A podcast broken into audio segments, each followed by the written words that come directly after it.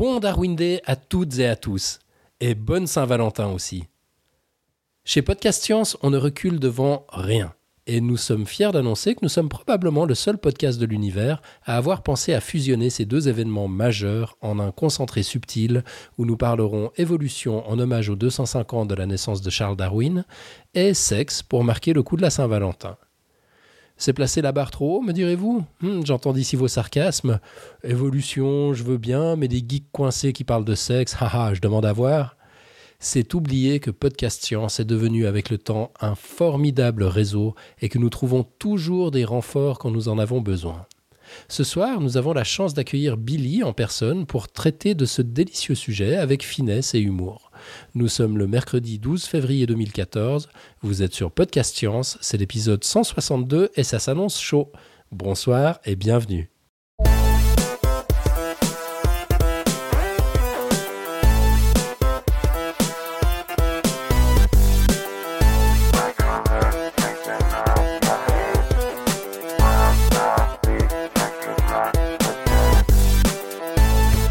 Au sommaire de cette émission, on parle évolution du sexe avec Billy. On entendra le pitch de l'émission de la semaine prochaine, une quote, quelques plugs, et c'est tout. Et si vous nous suivez en live, vous verrez tomber sur vos écrans non seulement les dessins de Nicotube, que le sujet devrait inspirer, mais également peut-être ceux de Pouillot et de Randall Flagg qui se trouvent dans la chatroom, et vous devriez également voir les illustrations de Billy, car Billy a tous les talents. Alors, rapide tour de table, on va être galant. On commence par présenter les intervenants équipés de chromosomes XX. À Paris, tout d'abord, on a Billy. Bonsoir Billy, bienvenue. Salut. À Santa Barbara, en Californie, nous avons Irène. Bonsoir tout le monde. Et puis, on a les XY. À Paris, toujours, le Dictatup. Salut Dictatup. Salut. Euh, je ne sais pas si on a euh, David à Limerick. Oui, non? Non, apparemment. Bon, il nous a envoyé un message juste avant le début de l'émission, comme quoi il s'était fait éjecter euh, Manu Militari, enfin, ce sont, l'université a subi une, évacuation. On ne sait pas très bien pourquoi. Peut-être qu'il nous rejoindra en cours de route. Et puis, euh, ben, à Lausanne, euh, comme vous l'entendez, un dictateur déchu qui ne devrait pas être là, mais qui a craqué pour sa Billy préférée. Alors Billy, c'est qui? Ben, Vous l'entendez tout le temps sur le podcast, directement ou indirectement. Elle nous inspire les meilleurs blogs audio. Marc Lavoine, c'était elle. Les huîtres du réveillon, c'était elle aussi. Vous l'avez entendu dans notre freestyle du 28 novembre dernier. Vous ne pouvez pas ne pas vous en souvenir. Mais si vous croyez la connaître, sachez qu'elle nous réserve quand même toujours des surprises. En plus d'avoir pondu un dossier formidable en pleine période de stress professionnel, elle a réussi à pondre un événement Facebook pour l'émission de ce soir.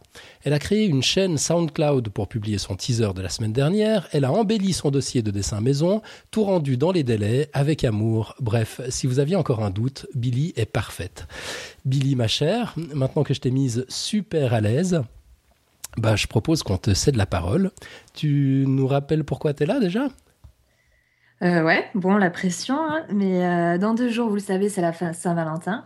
Cette fête sirupeuse qui engraisse l'industrie capitaliste à grand renfort de chocolat écœurant, contenu dans des boîtes immondes, en forme de cœur couleur rouge menstru, entouré de rubans abscons, symbole ultime de cette mièvrerie dégoulinante.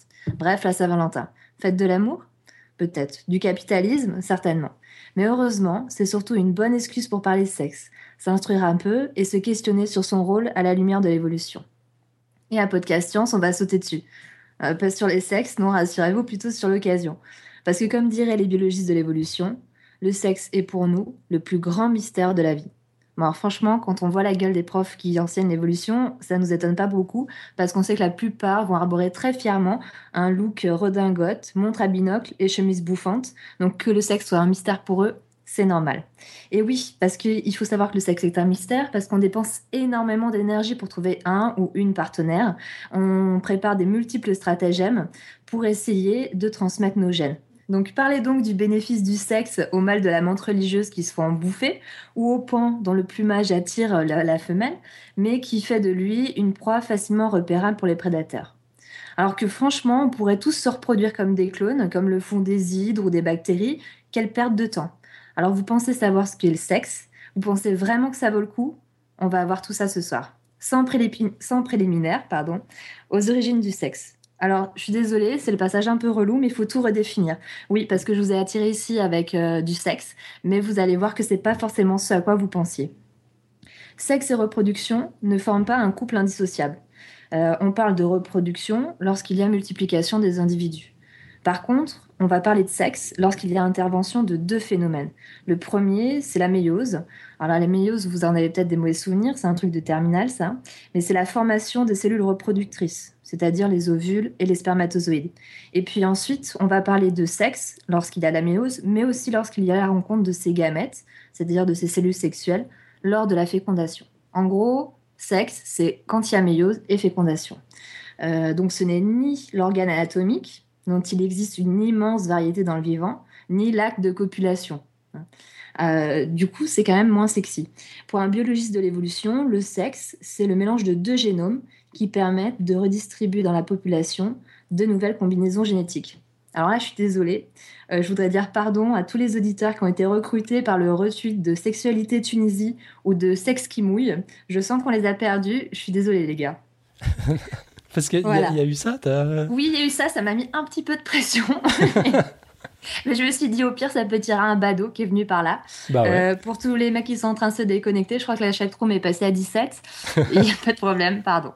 Nous, on fait du sexe, nous les mammifères. Hein. Donc les chez les mammifères, le sexe, c'est-à-dire la méiose et la fécondation, euh, c'est non seulement très courant, mais c'est quasiment obligatoire. Par contre, chez les oiseaux, euh, c'est la même chose. Pardon, c'est pas par contre, c'est la même chose chez les oiseaux, mais dans d'autres taxons, les végétaux, les insectes, les bactéries, et finalement dans la majorité du monde eucaryote. Alors, je vous rappelle que eucaryote, c'est toutes les cellules qui ont un noyau.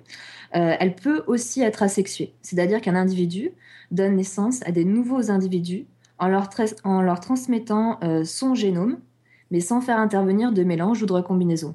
En gros, la reproduction asexuée, ça donne des individus qui sont quasiment identiques, pas tout le temps, mais euh, euh, qui sont quasiment identiques au père ou à la mère, à son parent. du coup, ça veut dire quoi? Ça veut dire qu'on peut faire de la reproduction sans sexe. Par contre, est-ce qu'il peut y avoir du sexe sans reproduction? Alors oui, mais il faut utiliser pour cela une définition un peu plus large du sexe, en ne retenant que l'aspect de brassage des génomes. C'est le cas lors d'un phénomène qu'on appelle la conjugaison des bactéries. La conjugaison, c'est lorsque deux bactéries vont s'échanger des portions d'ADN, permettant l'apparition de nouvelles combinaisons génétiques et éventuellement la réparation de l'ADN de la bactérie receveuse grâce à l'ADN de la bactérie donneuse. C'est d'ailleurs ce phénomène qu'on appelle un phénomène de parasexualité, puisque c'est une définition qui est un peu en marge, qui est probablement à l'origine du sexe. C'est-à-dire que le sexe est peut-être apparu dans l'univers, enfin en tout cas sur Terre, comme ça, c'est-à-dire entre deux bactéries et par un simple échange de génome. Si on essaye de, mettre une image de ce que ça pourrait donner chez l'homme, en gros, ce serait un peu comme si euh, on couche avec un Suédois ou euh, une Suédoise et d'un seul coup on repart avec les yeux bleus, mais sans faire d'enfant. On s'échange des gènes et donc on s'échange nos propriétés. Mais est-ce que la sexualité est avantageuse? C'est ce qu'on va étudier euh, dans ce dossier et on verra qu'il y a de nombreuses idées reçues qui méritent d'être révisées. Et j'ai intitulé sobrement et sans aucune transition, je m'en aperçois maintenant, ma deuxième partie qui est le sexe, ça coûte cher, mais ça peut rapporter gros. Fardeau mais succès, le sexe, ce gros paradoxe. Alors pourquoi fardeau? On entend souvent dire que le sexe, en combinant deux génomes, permet de générer de la diversité dans le vivant. En gros, on dit que c'est bien le sexe parce que on va avoir à la descendance suivante beaucoup plus de diversité que si on était tous des clones. En fait, c'est faux, c'est même très très faux, parce que la principale source de variation dans le monde vivant, ce qui fait qu'il y a des individus différents, c'est surtout grâce aux mutations. Et les mutations, c'est valable non seulement pour les espèces qui font du sexe, c'est-à-dire les espèces à reproduction sexuée, mais aussi pour les espèces à reproduction asexuée. Le sexe, en fait, il va pas créer la variation, mais il va la redistribuer. Euh, il va redistribuer cette variation qui est créée par les mutations. Alors ça paraît un peu théorique comme ça, mais on peut euh, assez, facilement le visualiser. Si on prend pour exemple un gène hypothétique qui serait responsable de la taille des individus. Mettons qu'il existe un gène qui existe sous deux allèles. les allèles, c'est les versions. Alors ce gène, il existe sous deux allèles, petit a, grand A. On peut imaginer que les individus qui seraient porteurs de deux allèles, petit a, c'est-à-dire que moi j'ai deux chromosomes, sur chacun de mes chromosomes j'ai euh, un allèle, c'est-à-dire une version petit a, et eh ben si j'ai ces deux petits a, je suis petite. Par contre, si on a des individus qui portent deux grands A, et eh ben on peut imaginer qu'ils seraient grands. Du coup, si j'ai deux petits A, je suis petite. Si j'ai deux grands A, je suis grande. Ben, si j'ai un grand A, un petit A, je suis de taille moyenne. Je suis un individu hétérozygote, j'ai les deux versions du gène, et je suis de taille moyenne. Jusque-là, J'espère que tout va bien. Ouais, ouais, ça, va, ça va, on suit.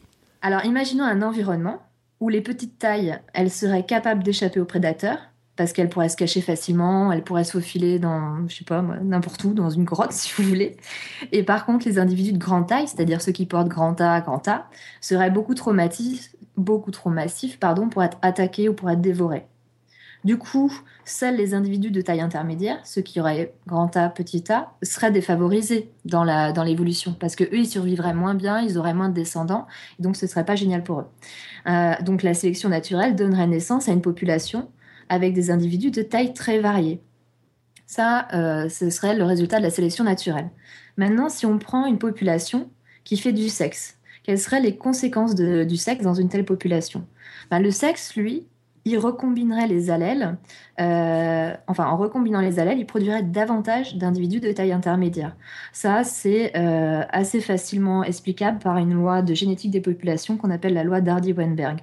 En gros, on aurait euh, très peu d'individus qui seraient très grands ou très petits. Bref, on aurait peu d'homozygotes. Mais par contre, on aurait pas mal d'individus qui seraient de taille intermédiaire.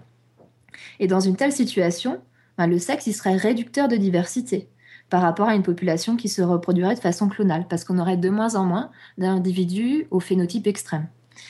Alors bien sûr, cet exemple est simplifié, mais les modèles mathématiques, alors je laisserai les mathématiciens expliquer les modèles mathématiques un jour si ça leur chante, mais en tout cas, ces modèles mathématiques ont montré que le sexe est souvent destructeur de diversité lorsque les génotypes intermédiaires sont moins avantagés par la sélection naturelle que ne le sont les génotypes extrêmes.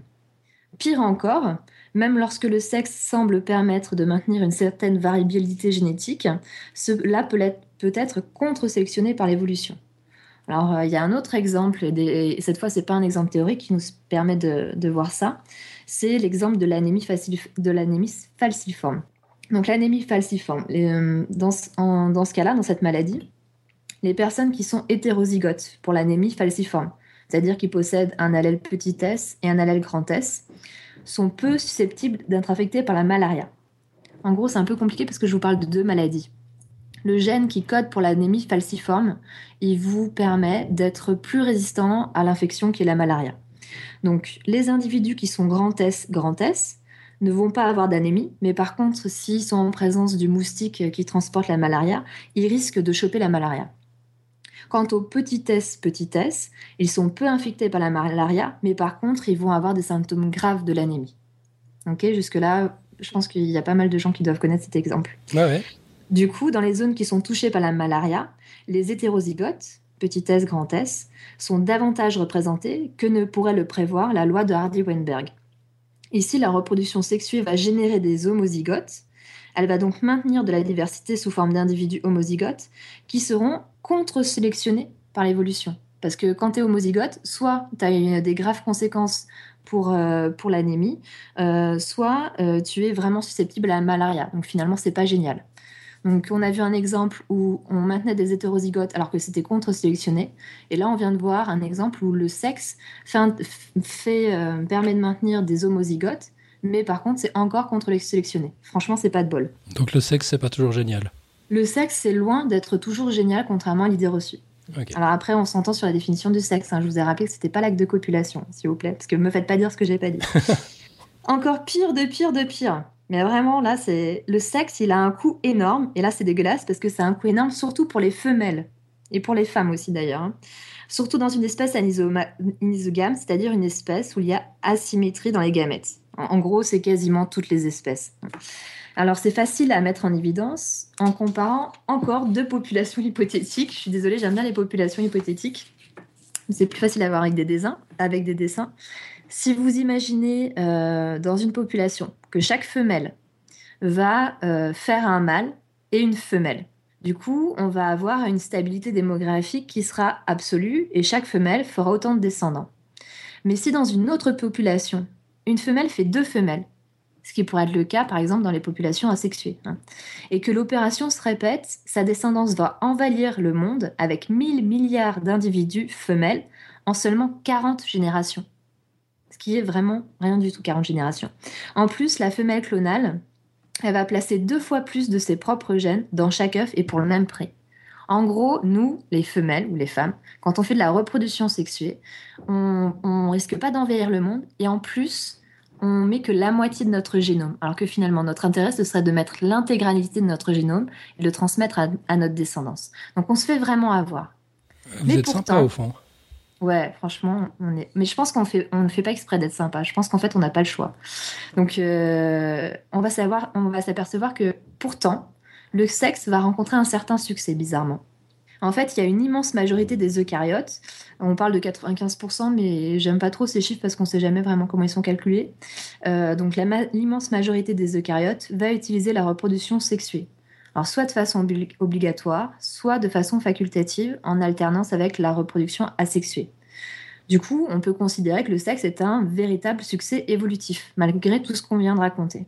Les espèces à reproduction asexuée stricte sont très rares. On en retrouve parmi les insectes, les reptiles et quelques, requins. Alors, moi, j'ai un petit exemple préféré. D'ailleurs, je le raconte à mes élèves, ça les fait bien marrer.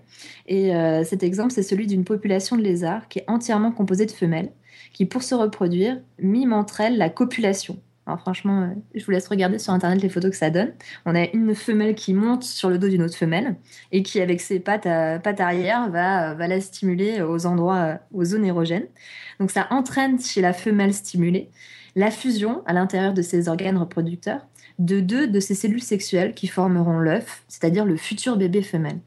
Alors en gros, ça veut dire que il y a une femelle qui monte sur une autre femelle, qui lui fait un peu des guillis dans les endroits où ça la chatouille, et il y a deux de ses ovules qui fusionnent pour donner naissance à un nouveau lézard femelle identique à sa maman. C'est complètement dingue cette histoire. C'est complètement dingue. Et je vous donne un mille, cette espèce de lézard s'appelle les lézards fouette-queue. je ne décode pas, c'est vrai. Ça s'invente pas. Non, ça s'invente pas. Alors, étonnamment, si on regarde la phylogénie, alors la phylogénie, c'est, euh, un peu l'histoire évolutive de, ces espèces. Donc, si on regarde la, phylogénie de ces espèces asexuées, en fait, on s'aperçoit qu'elles sont souvent très récentes dans l'évolution. C'est-à-dire qu'on a, on a l'impression qu'elles sont très jeunes. Alors, c'est pas le cas. Ça ne veut pas dire que la reproduction asexuée est apparue très récemment dans l'histoire du vivant. Non, en fait, ça veut plutôt dire que les espèces à reproduction asexuée stricte vont s'éteindre régulièrement, mais réapparaître aussi régulièrement au cours de l'évolution. Donc il semble donc que les espèces à reproduction sexuée soient moins fréquemment soumises à l'extinction que par la sélection naturelle. Mais comment est-ce qu'on peut expliquer ça? Parce qu'on vient de dire que le sexe est complexe, coûteux, inefficace, que ça semble être un véritable fardeau, mais pourtant ça a un succès évolutif. Alors il y a plusieurs pistes qui ont été évoquées, et notamment la piste du sexe réparateur. Alors là, il y a un scientifique, un chercheur qui s'appelle Michaud, qui, de son nom de famille, je ne me rappelle plus de son prénom, vous me pardonnerez. Hein. C'est Richard. Je crois. Ah, c'est Richard. Merci, Alan. Donc, Richard va émettre l'hypothèse que le sexe permet de conserver en fait l'intégralité, enfin l'intégralité, pardon. Non, c'est pas ça, c'est l'intégrité du génome en le réparant.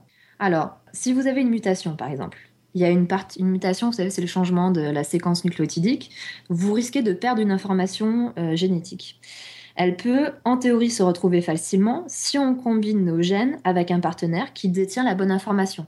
En gros, j'ai toujours deux versions de, de, mon information. Si j'altère mon information en la combinant, en faisant du sexe avec quelqu'un qui possède la bonne information, eh ben, j'ai des fortes chances que mon, que mon enfant possède une bonne copie de l'information. C'est ça qu'il essaye d'expliquer. Mais il faut tester cette hypothèse. Et pour la tester, donc Richard va utiliser une espèce de, bacille, donc de bactéries, qui s'appelle Bacillium subtilis. Alors, euh, ces bactéries, elles ont la particularité d'incorporer, on, dit se transforme quand on est un vrai biologiste, euh, des morceaux d'ADN issus de la décomposition d'autres Bacillus subtilis euh, dans, son, dans son propre génome. En gros, c'est dégueulasse. Vous mettez une bactérie qui s'appelle euh, Bacillium subtilis dans un milieu, elle va réussir à choper, euh, issu du corps en décomposition de ses copines, des morceaux d'ADN pour euh, se réparer. Alors, comment il a testé tout ça? Il a placé ces bactéries sous les ultraviolets. Alors, les ultraviolets vont provoquer des dommages dans leur séquence d'ADN. Il va mesurer ensuite que les bactéries qui sont exposées aux UV vont incorporer naturellement beaucoup plus d'ADN que les, bactéries, donc les bacilles qui ne sont pas exposées.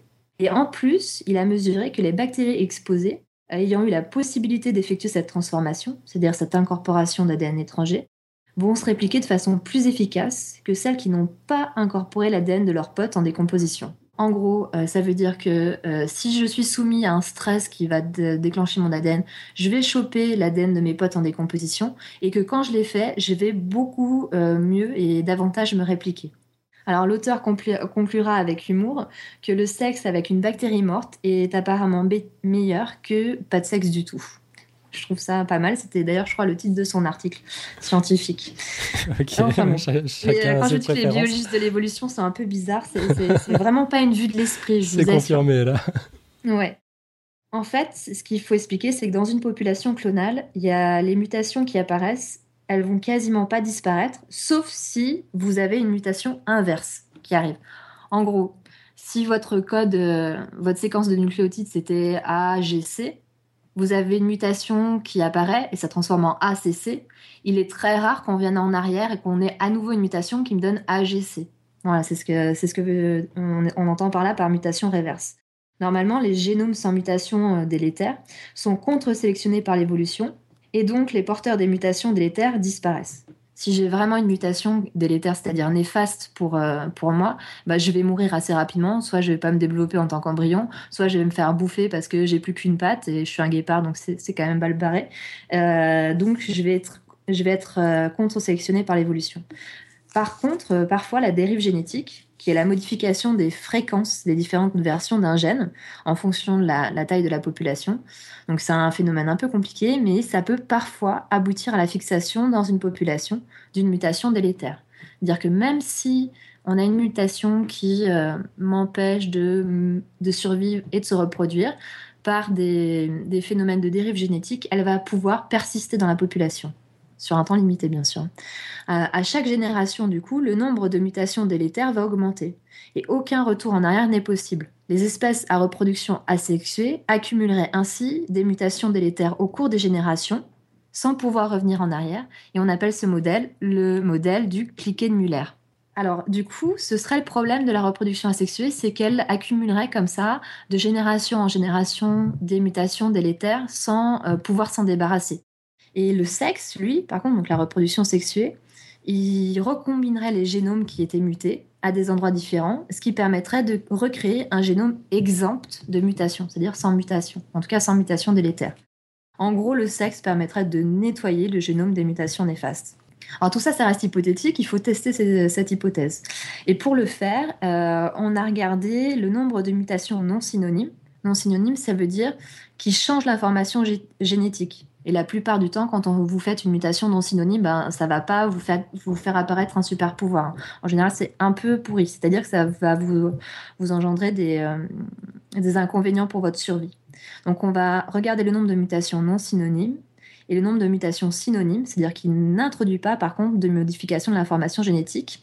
Euh, et on va les comparer dans 14 populations qui sont sexuées et 14 populations asexuées d'un organisme qu'on appelle Daphnia pulex les, les Daphnis, j'aurai l'occasion de, revenir dessus. C'est des petites bestioles qui sont quand même bien utilisées en évolution. Alors, quand on a comparé euh, ce nombre de mutations non synonymes et synonymes dans les populations, on va voir qu'on a un excès de mutations non synonymes dans les populations asexuées. Les espèces à reproduction asexuée portent donc vraiment un fardeau de mutations délétères plus élevé que les espèces à reproduction sexuée. Ça prouve donc que la reproduction asexuée conduit à l'accumulation de mutations délétères et il semble, euh, du coup, je suis désolée hein, pour tous ceux qui sont dans la chatroom et qui sont des mâles, mais les mâles sont autorisés sur le marché parce qu'ils aident les femelles à se débarrasser de leurs mutations délétères. Pardon, il faut pas, faut pas voir une offense. Quoi. Non, non, mais tu, viens de donner un sens à la vie des mâles, c'est merveilleux. Merci Billy. Cela dit, je suis pas sûre que ça suffise à expliquer le maintien du sexe quand on voit le coût que ça a pour les femelles. Hein. Alors, euh, comment est-ce qu'on pourrait l'expliquer encore autrement? On va voir que du sexe, ok, mais seulement si on est nombreux et que l'environnement est hostile. Hein, c'est de mieux en mieux. C'est de mieux en mieux, c'est génial. Alors, si le sexe nettoie le génome des mutations délétères par recombinaison, euh, cela va signifier paradoxalement qu'il détruit aussi, au niveau des individus, combinaison de gènes favorables apparus et sélectionnés à la génération précédente. Et oui, euh, c'est un peu idiot, mais c'est assez logique. Si à chaque fois je recombine, s'il y a une bonne combinaison qui est arrivée à une génération, en faisant du sexe, elle va disparaître à la génération N plus 1. Est-ce que ça, c'est ce qui est vrai au niveau des individus, ça va être vrai au niveau des populations? Alors, en 2002, il y a un scientifique qui s'appelle Colgrave qui va montrer que le sexe améliore d'autant plus l'adaptation. Alors, pour mesurer la, valeur adaptative d'une espèce, en fait, on, on mesure ce qu'on appelle la fitness, c'est-à-dire le succès reproducteur d'une espèce et sa survie. En gros, plus je survis longtemps face à un prédateur ou dans mon environnement, et plus j'ai le temps de faire des descendants, et plus ma fitness est bonne et euh, mon adaptation est considérée comme euh, positive. Et on voit euh, que le sexe améliore d'autant plus l'adaptation lorsque la taille de la population augmente. Alors comment est-ce qu'il l'a mis en évidence? En fait, il a utilisé des algues unicellulaires qu'on appelle alors Chlamydomona reynarditi. Voilà, si vous retenez, c'est bien. Si vous retenez pas, tant pis, on s'en fiche un peu. Donc, il utilise des algues unicellulaires qu'il cultive en populations de différentes tailles. Donc, des petites populations, des moyennes populations, des grandes populations. Et chaque population de différentes tailles se reproduit soit par reproduction sexuée, soit par reproduction asexuée. Du coup, ensuite, il va comparer le taux de croissance de ces différentes populations, la grande, la moyenne, la petite, entre euh, celles qui sont en reproduction sexuée et celles des populations témoins qui sont en reproduction asexuée. Et il va en conclure, il va observer que le sexe va donner peu d'avantages dans les petites populations. En gros, dans une petite population, vous soyez à reproduction asexuée ou à reproduction sexuée, ça va pas améliorer de façon significative le taux de croissance de ces petites populations. Donc la fitness, elle reste quasiment la même. Par contre, on aperçoit clairement que pour des grandes populations, la reproduction sexuée a un effet bénéfique très marqué. Parce que dans les grandes populations, eh ben, les espèces, elles ont une fitness, c'est-à-dire une valeur adaptative, qui sera 1,3 fois supérieure à celle des populations euh, à reproduction asexuée de même taille. Donc clairement, là, dans les grandes populations, la reproduction sexuelle a un avantage. Et en fait, on pense que ce qui se passe pour la reproduction asexuée, c'est qu'il y a une interférence clonale qui va freiner l'adaptation des populations asexuées. Alors l'interférence clonale, ne paniquez pas, je l'explique juste après. En effet, si vous avez deux mutations bénéfiques qui se produisent dans une population à reproduction asexuée, ces mutations sont portées par des individus différents. En gros, vous prenez 100, 100 pélos qui vont euh, choper des mutations. On a un pélo qui va avoir la mutation A qui lui donne un super pouvoir, l'autre pélo qui va avoir la mutation B qui va avoir un autre super pouvoir. Du coup, l'une d'entre elles risque de disparaître à cause de la compétition intraspécifique entre les porteurs de mutations. Euh, imaginez que euh, c'est la bactérie qui se trouve marquée de, ou le pélo dont je parlais tout à l'heure, qui se trouve marqué d'une mutation bénéfique A, et que dans la même population, on est euh, donc l'autre pélo qui est la mutation B, elles vont forcément rentrer en compétition entre elles pour les, pour les ressources, pour la nourriture, pour plein de choses. Et puis il y en a une des deux qui va disparaître. Mettons que c'est la bactérie B ou le pélo B qui disparaît. Pour qu'une des bactéries ait les deux mutations en même temps, c'est-à-dire qu'elle ait les deux avantages, il faudra attendre que la mutation B apparaisse une nouvelle fois, par hasard, par hasard des mutations, sur une bactérie qui porte déjà la mutation A. Et ça, c'est relativement long. Mhm. En gros, si vous faites pas de reproduction sexuée, et eh ben pour que vous ayez euh, deux mutations, il faut attendre qu'il y ait la première et ensuite la deuxième. Alors que si vous faites de la reproduction sexuée, vous pouvez choper la deuxième en, euh, en recombinant votre génome avec un autre partenaire. Alors que dans donc, la reproduction sexuée, c'est comme si grâce au sexe, une des bactéries filait à l'autre la mutation qui est apparue chez elle. La bactérie peut porter les deux mutations beaucoup plus rapidement, ce qui permettra d'améliorer l'adaptation de l'espèce. Et ça, c'est d'autant plus vrai que la population est grande et qu'on aura donc une diversité importante. C'était clair ou j'ai perdu tout le monde ça, avec... ça, semble clair. J'ai cru perdre le fil à un moment, mais, mais finalement, ton, ton dernier exemple, ta dernière explication était super claire. D'un côté, soit tu attends que la mutation se reproduise à nouveau par hasard, parce que voilà, elle a été, elle a été éjectée dans le cas de la reproduction asexuée, ou dans le cas de la reproduction sexuée, bah, tu as, toutes les chances qu'elle se soit combinée avec la première et que les, que les deux mutations soient présentes à la génération suivante. Tu as tout suivi, tu m'impressionnes. Donc, le sexe, il répare, c'est vrai. Il permet le maintien plus rapide des mutations favorables dans des grandes populations, mais par contre, c'est quand même un boulet parce qu'il va détruire parfois, au niveau des individus, des combinaisons favorables apparues la génération précédente. Hmm. Donc le sexe va rebattre les cartes de façon d'autant plus efficace que le jeu finalement contient de nombreuses cartes. Ça, c'est ce qu'on vient de démontrer. Hmm. Par contre, on va voir maintenant que c'est d'autant plus efficace lorsque votre main est mauvaise. Ça, ça paraît un peu bizarre mais finalement, on va assez facilement mettre en évidence. Ok. En fait, le sexe, il est intéressant à long terme pour une population ou pour une espèce, mais coûteux à court terme pour un individu. C'est pour ça que les biologistes se creusent, se creusent la, la, tête dessus, parce que normalement la sélection, elle se fait à court terme. La reproduction sexuée facultative, du coup, semble un compromis possible. La reproduction sexuée facultative, c'est en gros, je fais de la reproduction asexuée, et puis de temps en temps, quand ça m'arrange, je fais de la reproduction sexuée. Et ça, on va le retrouver en fait chez de nombreuses espèces. Il y a reproduction asexuée quand les conditions environnementales sont favorables, et par contre, il va y avoir sexualité quand les conditions de l'environnement vont se détériorer. C'est le cas pour les pucerons, où les œufs qui sont issus de la reproduction asexuée sont les seuls à passer l'hiver, mais aussi pour des algues, pour des champignons, pour des daphnés, pour des hydres et pour encore bien d'autres. La, liste serait quand même assez longue. La plupart en fait des structures de résistance qu'on retrouve dans le vivant, ou de dispersion, ou alors de vie ralentie, sont le produit de la reproduction sexuée. Du coup, finalement, le sexe apparaît comme une forme de résistance.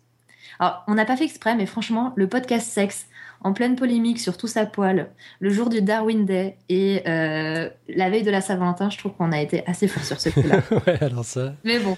On est parfait. En même temps, il faut être honnête, on n'a pas fait exprès. Donc le sexe, c'est une forme de résistance, mais on va voir qu'il dépend aussi des interactions qu'on peut avoir avec le monde vivant, et contrairement à ce qu'on croit, pas forcément avec les interactions qu'on pourrait avoir au sein d'une même espèce. Donc c'est un peu dégueulasse. Le sexe avec d'autres espèces. Euh, le sexe paraît avantageux lorsque l'environnement change rapidement, c'est ce que je, on vient d'expliquer. Mais euh, lorsque la combinaison qui est précédemment sélectionnée par la sélection naturelle n'est plus compétitive, le sexe permet donc d'améliorer la survie de la population en recombinant les génotypes rapidement. Une des plus importantes sources de changement euh, de l'environnement dans, le vivant, c'est dû, dû au déplacement des relations d'interaction entre les espèces. Et particulier et particulièrement pardon, entre les interactions qui existent entre les espèces qui sont des hôtes et les espèces qui sont des parasites. Donc là, j'ai une spéciale dédicace à Topo. C'est ce qu'on appelle l'hypothèse de la reine rouge, qui fait référence à un épisode d'Alice au Pays des Merveilles où Alice et la reine sont obligées de courir, je ne sais pas si vous vous rappelez de ça, mhm. pour rester à la même place.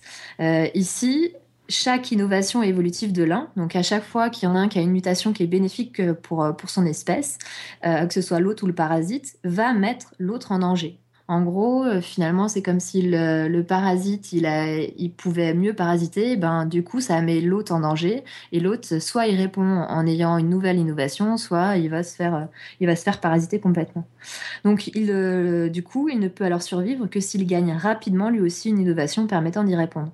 C'est un peu comme une course à l'armement. C'est un, un, peu l'équilibre de la terreur. Pour pouvoir rester dans une relation équilibrée, il faut que chacun gagne des innovations régulièrement.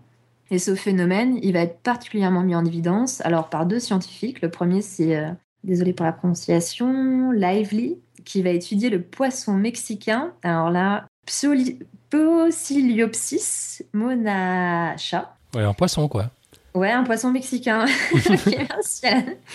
Alors en fait, il existe chez cette espèce des variants qui sont sexués ou asexués et qui vont coexister dans les mêmes mares rocheuses. On s'aperçoit que là où, ils coexistent, euh, va montrer que les vers qui les parasitent se précipitent sur les plus communs, c'est-à-dire ceux qui se ressemblent le plus.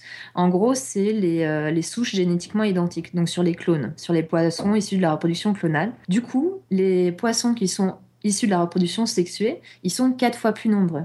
Ça laisse donc penser que les interactions génotypiques, génome à génome, entre les hôtes et les parasites favoriseraient la reproduction asexuée. Alors cette hypothèse, elle va être confirmée ensuite par Carius en 2011, qui va utiliser un crustacé d'eau douce, alors encore les daphnies, mais une autre espèce de daphnie qui s'appelle Daphnia magna, et son pathogène bactérien, lui qui s'appelle Pasteuria ramosa. Et il va, il va l'utiliser pour étudier la variation génétique de la sensibilité chez les clones hôtes et la virulence des parasites. En gros, ce qu'il va faire, c'est qu'il va mettre en évidence, en isolant des clones de plusieurs isolats, alors, des isolats, euh, c'est des petites populations, soit du, euh, du, pathogène, soit de son hôte. Et il va prendre des clones. Des clones, c'est des euh, gens qui sont, enfin, des, des, individus qui sont génétiquement identiques. Donc, il va mettre en évidence que la relation entre les autres parasites, elle est extrêmement spécifique et directement dépendante du génotype. Seul un clone précis de Pasteuria, le parasite, est capable d'infecter un clone précis de Daphnia. En fait, Simplement. Ça veut dire quoi? Ça veut dire que vous prenez le poisson et vous dites ce poisson-là, il est. Ah non, mince, c'est un crustacé celui-là. C'est pas grave. Prof de bio qui confond poisson et crustacé. Bref. Vous prenez ce crustacé et euh, vous dites cette population de crustacés elle est infectée par ce parasite. C'est vrai.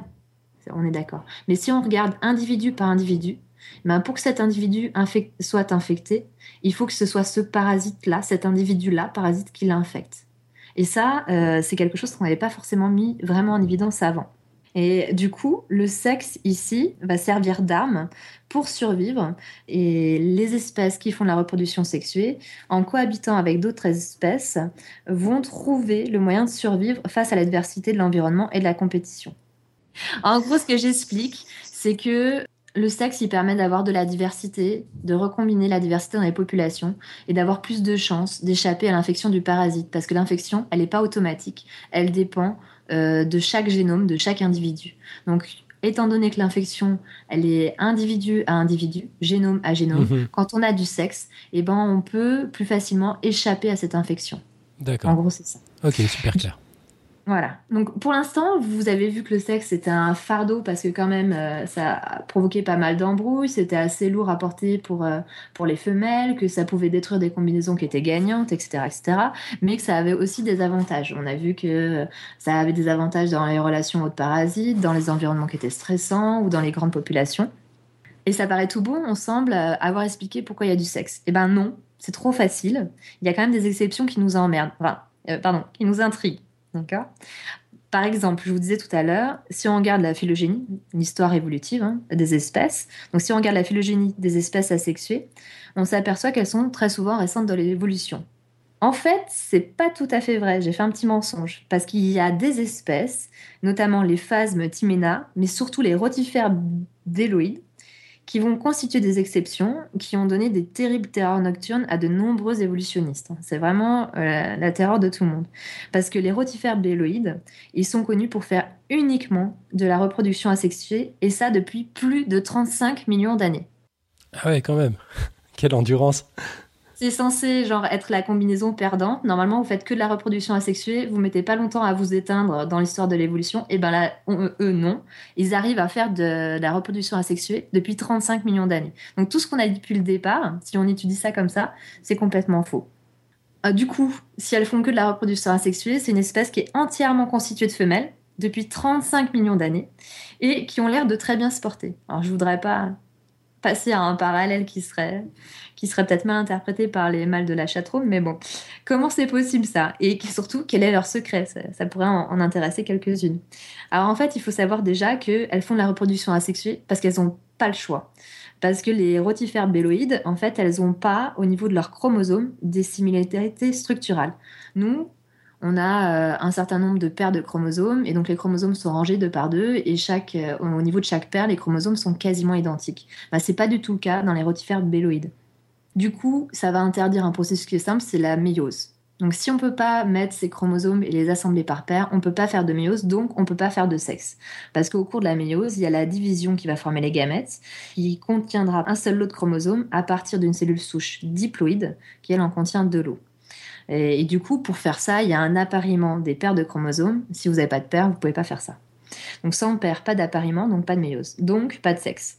Alors comment évite-t-elle l'accumulation de ces mutations délétères dont on parlait tout à l'heure qui pouvaient être un désavantage à la reproduction asexuée? Bah, Déjà, les rotifères béloïdes, à défaut d'avoir des chromosomes qui sont appareillés, eh ben, on va s'apercevoir qu'un chromosome donné, lui, contrairement à nous, il peut porter les deux versions d'un même gène. C'est-à-dire que chez nous, chez les mammifères, chez les oiseaux, on a deux chromosomes et si on va avoir les deux versions, il y a une version qui est portée par un chromosome et une autre version qui est portée sur le même endroit sur l'autre chromosome. Ben, chez les rotifères béloïdes, c'est le gros bordel. On a des chromosomes qui vont pas par paire, mais par contre, on peut quand même retrouver la, formation en double.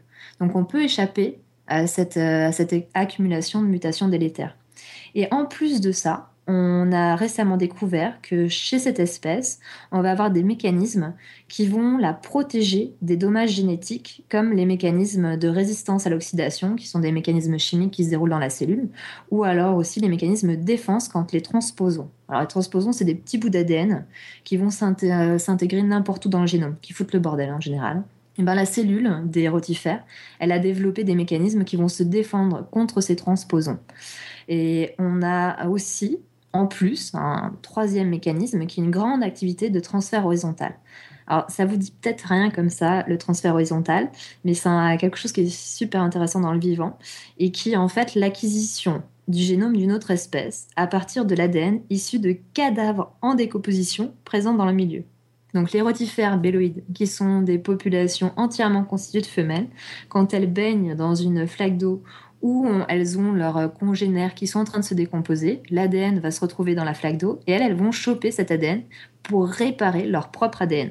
Alors du coup, c'est pour ça que certains chercheurs qualifient ces rotifères de populations lesbiennes nécrophiles.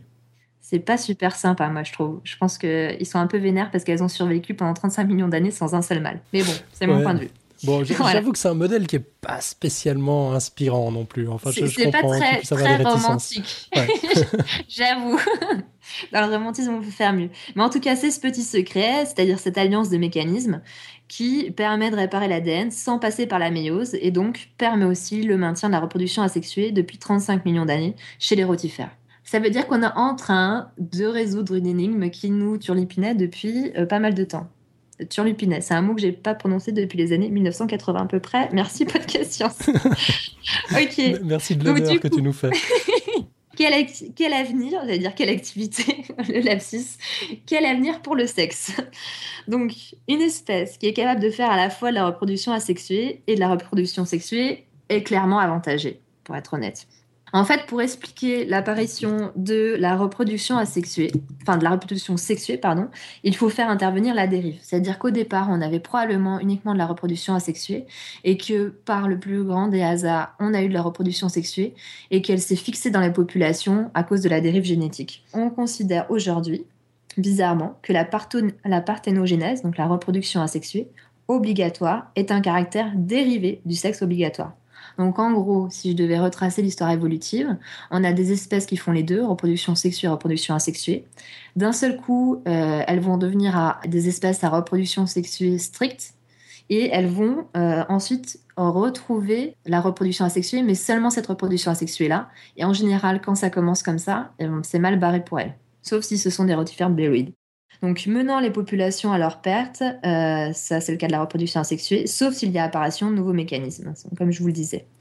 Forcément, on va s'intéresser à notre espèce. Comment ça se passe? Bah, Aujourd'hui, chez l'homme, comme chez tous les mammifères en fait, une retour à une reproduction clonale, c'est-à-dire asexuée, est impossible. je suis désolée. Et ça, c'est à cause d'une seule raison, enfin d'une seule raison, peut-être qu'il y en a d'autres, hein, mais en tout cas une qu'on connaît bien, c'est celle de l'empreinte génétique. Et pourtant, on a essayé de faire de la reproduction asexuée. On a pris des embryons de souris, euh, et ces embryons de souris, ils avaient été conçus de façon à n'avoir que des chromosomes de leur mère ou que des chromosomes de leur père. Et donc, ils avaient des phénotypes bien différents. Et on s'aperçoit que les embryons qui sont gynogénétiques, c'est-à-dire euh, dotés uniquement des chromosomes maternels, ils vont mourir à mi-gestation avec une croissance des tissus extra-embryonnaires qui sera vraiment particulièrement faible. En fait, il semble que sans les gènes qui sont euh, portés, ou les marqueurs qui sont portés par les chromosomes du père, en tout cas, qui sont marqués d'une empreinte particulière, certaines étapes euh, du développement embryonnaire sont bloquées. Et puis, euh, si on considère les embryons androgénétiques, c'est-à-dire les embryons qui sont dotés uniquement des chromosomes paternels, les embryons sont retardés dans leur croissance et les tissus qui sont extra-embryonnaires prolifèrent. Donc aucun des embryons n'est viable, que ce soit andro ou gynogénétique, et ça pourrait montrer euh, que les génomes mâles et femelles ne sont pas interchangeables chez les mammifères. En gros, on a toujours besoin chez les mammifères d'un génome mâle et d'un génome femelle, même si c'est même si c'est la même séquence génétique. Du coup, un génome de chaque sexe est donc indispensable à une descendance viable. Donc on peut dire finalement que le sexe, c'est le résultat de la sélection naturelle, mais c'est aussi le résultat de contraintes développementales. C'est-à-dire qu'on peut faire du sexe parce que on n'a pas le choix en fait. Donc finalement, la question qui se pose à nous, c'est pas vraiment euh, pourquoi fait-on du sexe, surtout chez les mammifères, mais plutôt pourquoi ne pouvons-nous plus faire autrement? Ça, ce serait la vraie question. Bon, ah, franchement, si avec tout ça, vous n'arrivez pas à convaincre votre partenaire que pour sa survie, dans un environnement stressant, il ou elle doit absolument s'engager très rapidement dans une relation sexuelle effrénée et consentie avec vous. Franchement, je suis désolée, je peux plus rien faire pour vous. Alors, je vous souhaite bon courage et puis je vous fais des bisous. Voilà. bon, bah, au moins, t'auras essayé. Merci, Billy. Ouais, de rien. On, sent comme ça cette abnégation, c'est très beau. Mm. Euh, alors, d'habitude, à ce stade, on a des millions de questions d'auditeurs tu vois, qui remontent de la chatroom, des, des tas d'occasions d'approfondir un peu le dossier, de revenir sur des points qui étaient peut-être pas très clairs. En fait, là, pas tellement. Je crois qu'on a plutôt eu pas mal d'angoisse de la part euh, des lecteurs, euh, des représentants masculins de la chatroom quand tu as parlé des rotifères belloïdes. Mais ça les a rassurés de voir que en fait euh, c'était que ça allait pas ça allait pas fonctionner chez l'homme et chez la femme. Ouais, il y a eu une espèce de, de ouf collectif de soulagement quand, euh, quand, t'es arrivé à l'exemple des mammifères. Euh, voilà, quand tu parlais des rotifères, David se demandait qui irait porter, les courses s'il y avait plus de mâles. Ouais. Flag invitait tout le monde à fuir parce qu'on apprenait que les mâles sont inutiles. David a sur, surenchéri en demandant qu'il allait sortir les poubelles ou réparer l'étagère qui est cassée. Et puis on a quand même eu un commentaire un peu plus, un, peu plus sérieux de, alors je sais pas du tout comment se prononce le, le, pseudo, mais Alarstruscanval, enfin je pense que c'est quelqu'un qui a dû taper n'importe quoi sur le clavier, euh, qui nous parle d'un cas intéressant, c'est euh, la guerre des sexes chez une fourmi, euh, mm il est question de reproduction clonale des mâles et des reines. Voilà, on a un lien sur l'article, il y a, y a possibilité d'aller fouiller. Guerre des sexes, reproduction clonale des mâles et des reines. Alors après, il faut savoir qu'il y, y, a beaucoup d'insectes sociaux et même en fait des espèces sociales qui pratique des phénomènes de castration, ou alors il y a de la reproduction sexuée qui donne naissance à des, à des mâles et la reproduction asexuée uniquement des femelles, ou l'inverse. Donc, euh, euh, c'est ce qu'on appelle la parthénogénèse arénotoque ou télitoque. Alors, euh, si je me rappelle bien, parce que j'ai un moyen technique complètement pourri, mais télitoque, ça donne que des femelles, et arénotoque, ça donne que des mâles. En gros, c'est, je crois que c'est ça. Il y a, des formes de... espèces... il y a, des formes de parthénogénèse qui donnent des mâles. Oui, il y a vraiment énormément de variations dans les mécanismes possibles de la reproduction asexuée. Finalement, à chaque espèce, on va quasiment avoir des, euh, des, phénomènes un peu différents. Mais les exemples qui sont classiquement cités, c'est euh, effectivement les pucerons, euh, les abeilles, si je dis pas de, de bêtises. Les fourmis, moi j'en ai entendu moins parler, mais je crois effectivement aussi. Et puis dans, dans les mammifères, il y a les rataupes. On en entend souvent parler parce que la reine euh, alors déjà, il faut voir la gueule des ratopes. Hein. Ils, sont, ils sont vachement connus parce que euh, ils, vivent très longtemps, les ratopes. Donc euh, leur, leur système est étudié dans tout ce qui concerne les traitements des cancers. Mais en plus, là, ce sont des mammifères qui sont sociaux et la, la femelle dominante va, va castrer en quelque sorte toutes, toutes les femelles. Elle va contrôler la, la reproduction des femelles en inhibant ou pas leur leur, reproduction. Quoi. Donc, c'est des phénomènes qui, euh, qui, sont, euh, qui sont assez étudiés. Et euh, donc, j'ai une très mauvaise mémoire. Je pourrais pas vous en dire plus dans le détail. Quoi. Dans les insectes sociaux, c'est vrai que souvent les, les ouvrières sont stériles. C'est-à-dire qu'il y a un individu qui va faire de la reproduction sexuée pardon, pour pouvoir faire des descendants qui vont passer la mauvaise saison. Alors, ce qui n'est pas le cas dans toutes les espèces. Hein, euh, et, euh, et, les, les, individus qui sont issus de la reproduction asexuée, ben, ça va être les ouvrières, euh, en gros la main-d'œuvre. quoi. C'est pas super cool, mais ça arrive souvent. Ouais, bon, c'est quand même plus sympa que les râteaux nus castrateurs. Ouais. Mais sinon, après, si on, si on parle de sexe et de parasites, on a quand même des trucs qui sont marrants. Et il y a, par exemple, il y a des crabes, quand ils sont infectés, euh, leur parasite va inactiver les gonades chez les mâles ou chez les femelles et donc va transformer des, crabes mâles en crabes, en crabes femelles. Tout ça parce qu'ils sont infectés par un parasite. Euh, ça, c'est quand même un peu, un peu pas cool. Imaginez, vous chopez un virus et, euh, et demain, vous êtes femme, quoi. C'est quand même assez... Enfin, moi, personnellement, je sais pas, moi, j'imagine demain, je rentre au taf, j'ai une barbe, euh, tu vois, j'ai ma poitrine a disparu. Bon, déjà qu'elle n'était pas forcément super présente, mais c'est un détail. Et, et, et d'un seul coup, je suis un homme parce que j'ai chopé un virus ou une bactérie quelque part. Quoi. Donc c'est quand même assez particulier. Et finalement, moi, je me suis restreinte dans mon sujet sexe et évolution parce que je voulais vraiment parler de l'intérêt de la reproduction sexuée. Mais si on commence à parler de de comment se détermine le sexe à la naissance, est-ce que le sexe peut changer au cours de la vie, et eh ben il y a énormément de choses à dire. Mais on m'avait dit tu fais quatre pages. Donc voilà, mais après on peut voir que en fonction des espèces, et eh ben il y a des espèces qui vont alterner le sexe, alors le sexe pas au sens de celui que je l'ai décrit aujourd'hui, mais vraiment ils vont changer de sexe euh, au cours, de, au cours du temps, ils vont être mâles puis femelles, et ça, ça peut changer en fonction de la température, en fonction des conditions de l'environnement ou, euh, ou plein de choses. Donc c'est assez impressionnant. Il y, a, il y, a, plein plein de choses à dire sur ces sujets-là en fait. Ouais, je pense que ce qui est intéressant de retenir, c'est que la plupart des idées reçues, elles sont, elles sont fausses en fait. Ouais, non, c'est vrai que c'est vraiment intéressant. Euh, on a eu une question dans l'intervalle de l'Ukrainien dans la chatroom qui demande pourquoi la reproduction asexuée est plus présente chez les végétaux. Est-ce que c'est en relation avec l'environnement et notamment la survie plus peut-être plus difficile? On, a mis en, on a mis en évidence que euh, chez les végétaux, au sein, alors les espèces chez les végétaux, déjà c'est quand même difficile des fois à, définir, mais en gros, on a mis en évidence qu'au sein d'une même espèce ou alors des espèces qui pouvaient se, reproduire entre elles, et eh ben les, on retrouvait les, les espèces asexuées dans les environnements les euh, plus cléments et les espèces à reproduction sexuée dans les environnements les plus hostiles. Mhm. En gros, par exemple, euh, quand il y avait une glaciation, et ben là où c'est le plus dur de se reproduire pour les végétaux, on retrouve des, les espèces, euh, les mêmes espèces qui font plus de reproduction sexuée et moins de reproduction asexuée. Mais il y a plein de mécanismes chez les végétaux qui empêchent la reproduction clonale.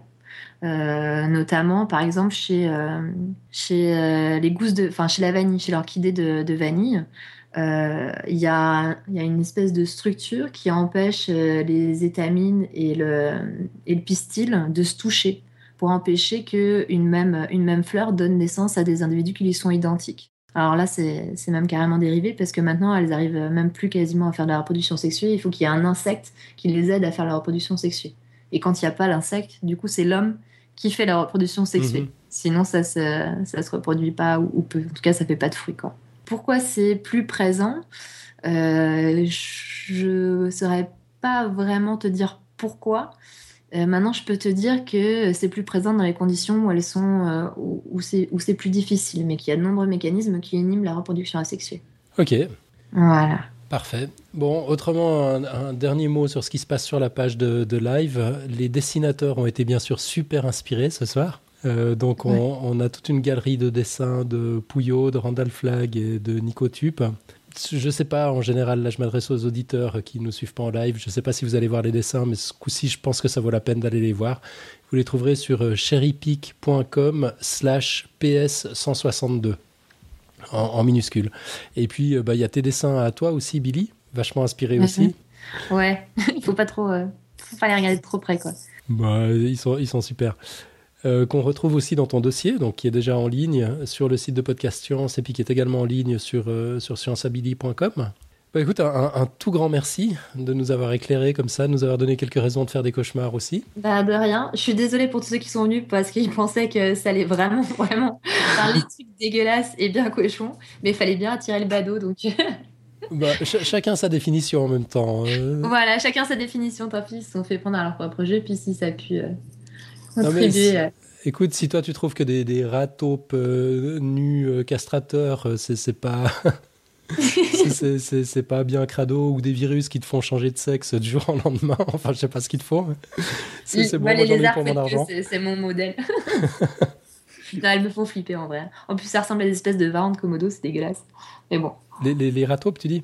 Non, les lézards fouet de queue. Ah, les lézards fouet de queue. Ah ouais. Hmm. Mm. Bon, bah écoute, t'as que des félicitations dans la chatroom. Tout le monde te dit bravo. On passe à la suite? On enchaîne, ouais. Allez. Avec le pitch de l'émission de la semaine prochaine. Irène, on t'écoute. Alors, la semaine prochaine, il n'y aura pas de, dossier. Euh, ça sera du freestyle. Euh, en revanche, on vous proposera un mini-interview, une mini-interview euh, de notre invité surprise. Et celui-ci nous commentera aussi la réponse au quiz du mois, le lancement d'un nouveau quiz, un retour sur les stades de 2013 avec David Loureiro, l'énorme courrier des lecteurs reçus depuis la rentrée et bien sûr les commentaires de la chatroom. Tout cela dans la joie de servir la science et la bonne humeur. Voilà. Je, je, reprécise quand même, parce que je me suis rendu compte en discutant avec euh, des vrais gens loin du clavier que tout le monde n'avait pas vraiment compris le concept des freestyles. Donc, euh, l'idée, c'est que les émissions, en gros, étaient devenues beaucoup trop longues. Euh, parce qu'on présentait le dossier, puis ensuite on revenait sur les émissions précédentes, on papotait, on rajoutait des blogs audio, de temps en temps des quiz, etc. Puis c'était devenu un peu, un, peu fouillis. Donc l'idée qu'on a eue, c'est de faire des émissions plus simples, où on a juste un dossier ou une interview. On revient éventuellement un petit peu sur l'émission de la semaine d'avant, on a toujours une quote, etc. Euh, mais en gros, euh, c'est tout. Trois à quatre fois par mois. Et puis, une émission de temps en temps, en principe une fois par mois, mais peut-être un peu moins. C'est l'émission freestyle, l'émission fourre-tout, où on répond aux quiz, où on s'amuse, on se détend, on n'a pas de thème euh, en, particulier. On a un invité qui est, là avec nous. Donc c'est peut-être pas toujours le même public. Euh, je sais pas. J'ai appris justement qu'il y a des gens qui ont arrêté de nous écouter à, cause des freestyles. Ils trouvaient que c'était devenu un peu trop trop freestyle justement. Donc les, les freestyles, c'est vraiment une fois sur quatre en, gros, et puis le reste du temps, c'est des dossiers sérieux comme on, comme on les faisait jusqu'à maintenant. On enchaîne avec la quote. Billy, t'es forcément venu avec une quote. Ouais, mais euh, tu veux pas la dire toi? Parce qu'elle est en anglais. J'ai pas un, aussi euh, un aussi bel accent que le tien. Bah, c'est la quote qu'on a extraite de ton dossier en fait. Parce qu'elle est, T'as vu qu'en fait j'ai triché parce que quand je l'ai extraite de mon dossier, je l'ai automatiquement traduite. ouais, bon, alors je, me lance et Irène, tu, tu pourras la retraduire. Sex with dead bacteria is apparently better than no sex at all. De Richard alors, ça veut dire que euh, sexe avec des bactéries mortes, c'est apparemment mieux que pas de sexe du tout. c'est un point de vue de, de biologiste évolutionniste. On continue avec les plugs. Alors, euh, d'abord, science sans conscience n'est que ruine de l'âme, disait François Rabelais. Bah, du coup, une poignée de jeunes fous s'est dit qu'il était temps de créer un collectif, le collectif Conscience. C'est un groupe francophone de réflexion et d'action dévoué à la diffusion de la culture scientifique sous toutes ses formes. Alors, Conscience en pratique, bah, c'est une plateforme, une plateforme hybride que vous trouvez à l'adresse collectifconscience.com, donc en un mot, sans tirer, tout, tout, tout collé qui héberge un réseau social constitué de différents acteurs au sens large de la communication scientifique. Donc il y a des chercheurs, des journalistes, des médiateurs, des illustrateurs, des étudiants, des passionnés, qui sont rassemblés dans un but commun, faire rayonner les sciences dans toute la francophonie. On trouve également un forum dédié au développement et à la diffusion d'initiatives émergentes de médiation scientifique. Et on trouve enfin un agrégateur de ressources en ligne en guise d'observatoire des sciences et de l'information scientifique sur le web. Alors plusieurs membres du Café des Sciences utilisent déjà euh, le moteur de recherche qui permet en une seule requête de faire remonter les résultats de tous les blogs scientifiques francophones. On, vous mettra le, lien dans les notes de l'émission pour, pour accéder directement à ce moteur de recherche. Euh, j'avoue que cette fonctionnalité est assez géniale. Hein. Juste pour ça, ça vaut la peine de s'intéresser à ce projet. Euh, c'est un premier problème qui, emmerdait, qui, nous emmerdait tous dans, dans, cette communauté depuis longtemps, et puis que cette plateforme conscience donc résout. C'est un très bon début. On souhaite longue vie à ce projet. Et puis autrement, j'ai un petit plug aussi pour un, pour un événement qui aura lieu en avril. Ce sera le 12 avril prochain à Lyon, un apéro qui, qui, va être organisé. On ne sait encore pas où, mais on, trouvera bien une, un lieu en fonction du nombre de personnes. Donc tout est parti d'un tweet de notre ami David Loureiro. Euh, tweet qu'il a, qu'il a envoyé à Vincent Giudis la semaine dernière suite à son dossier sur l'ADN. Euh, tweet qui a fait boule de neige, puisque participeront à cet apéro, euh, probablement suivi d'une bonne bouffe dans un bouchon lyonnais. Euh, les, Lyonnais se refont pas, on connaît. Bah, en plus de David Loureiro et Vincent Giudis, bah, il y aura toute une clique de passionnés de science qui se sont greffés au, au fil des retweets. bah, moi, j'y serai. Et il y aura aussi euh, Marion Sabourdi, alias Fusiraptor, Monsieur Pourquoi, du blog Pourquoi le ciel est bleu. Il y aura Marie Néon-Ferry, Stéphanie Gardier, Alexander Brown, qui fera aussi le déplacement de Suisse, euh, Cirtin, s'il peut. Enfin bref, une belle occasion de se rencontrer loin du clavier. Alors si vous en êtes, euh, faites-nous signe, histoire qu'on ait une idée du nombre de personnes et puis qu'on trouve un lieu approprié. Donc je répète, ce sera le samedi 12 avril prochain à Lyon. Et là, on n'a plus rien à dire. On est arrivé au, bout de l'émission. Donc, il, est l'heure de, conclure. Euh, ah, peut-être avant ça, quand même, juste rappeler euh, où on te trouve sur, sur le web, Billy? Euh, bah, Sur Science à Billy. Donc, c'est tout attaché. Science comme science, A comme A, Billy, B-I-2-L-Y.com. voilà. Bon, et sinon, avant de conclure, on rappelle aussi qu'il y a un quiz. Il vous reste plus qu'une semaine pour y participer. Alan, tu rappelles le sujet, vu que c'est un peu toi qui nous a mis là dans cette merde, j'ai envie de dire. ah, t'as pas pu t'empêcher là. Je t'ai offert la transition sur un plateau. Euh, ouais, le quiz c'était euh, il est possible de sauver des vies grâce à la transplantation fécale. Info ou intox? Ah, mais moi je sais. Qu'est-ce que tu dis toi? Tu dis info Moi je dis que c'est vrai. Tu dis que c'est vrai. Ok. Ouais. Bah, Parce que c'est ma mère qui me l'a dit. Elle m'a dit J'ai vu une émission la dernière fois. Tu m'en diras tant, Lucille. Hein. Et eh bah écoute, je te raconte pas ce qu'il faisait. Elle m'a raconté ce qu'il faisait. Et, euh, et donc je, je, je dis que c'est vrai. D'accord. Ok. Bon. Très bien. Bon, bah, venu le temps de conclure. Donc, euh, comme d'hab, si vous avez aimé ou pas, surtout ne restez pas les bras croisés. Inondez-nous de courriers, de commentaires, de likes ou de pas likes, de tweets, de retweets, de retweets pour sa façon anglaise, de clins d'œil, de cadeaux de Noël, etc. Vous pouvez faire tout ça sur podcastscience.fm, Twitter, Facebook, iTunes, SoundCloud, MixLR maintenant, avec lequel on diffuse ce soir, et bref, sur euh, tout l'Internet mondial. Un grand merci à tous nos dessinateurs, donc euh, Randall Flag, Pouillot, Billy, moi j'ai fait quelques petits trucs aussi. Et puis merci encore à tous nos producteurs et tristes chéris d'être fidèles au poste chaque semaine. Vous pouvez retrouver Billy sur scienceabilly.com comme elle vient de le dire. Et puis nous on se retrouve le 19 février pour un freestyle avec un invité secret, Indice Chou de Romanesco. D'ici là, bonne semaine à toutes et à tous et que servir la science soit votre joie. Merci. À bientôt. Ciao, ciao. Au revoir. Bonsoir. Que servir a la ciencia sea tu felicidad.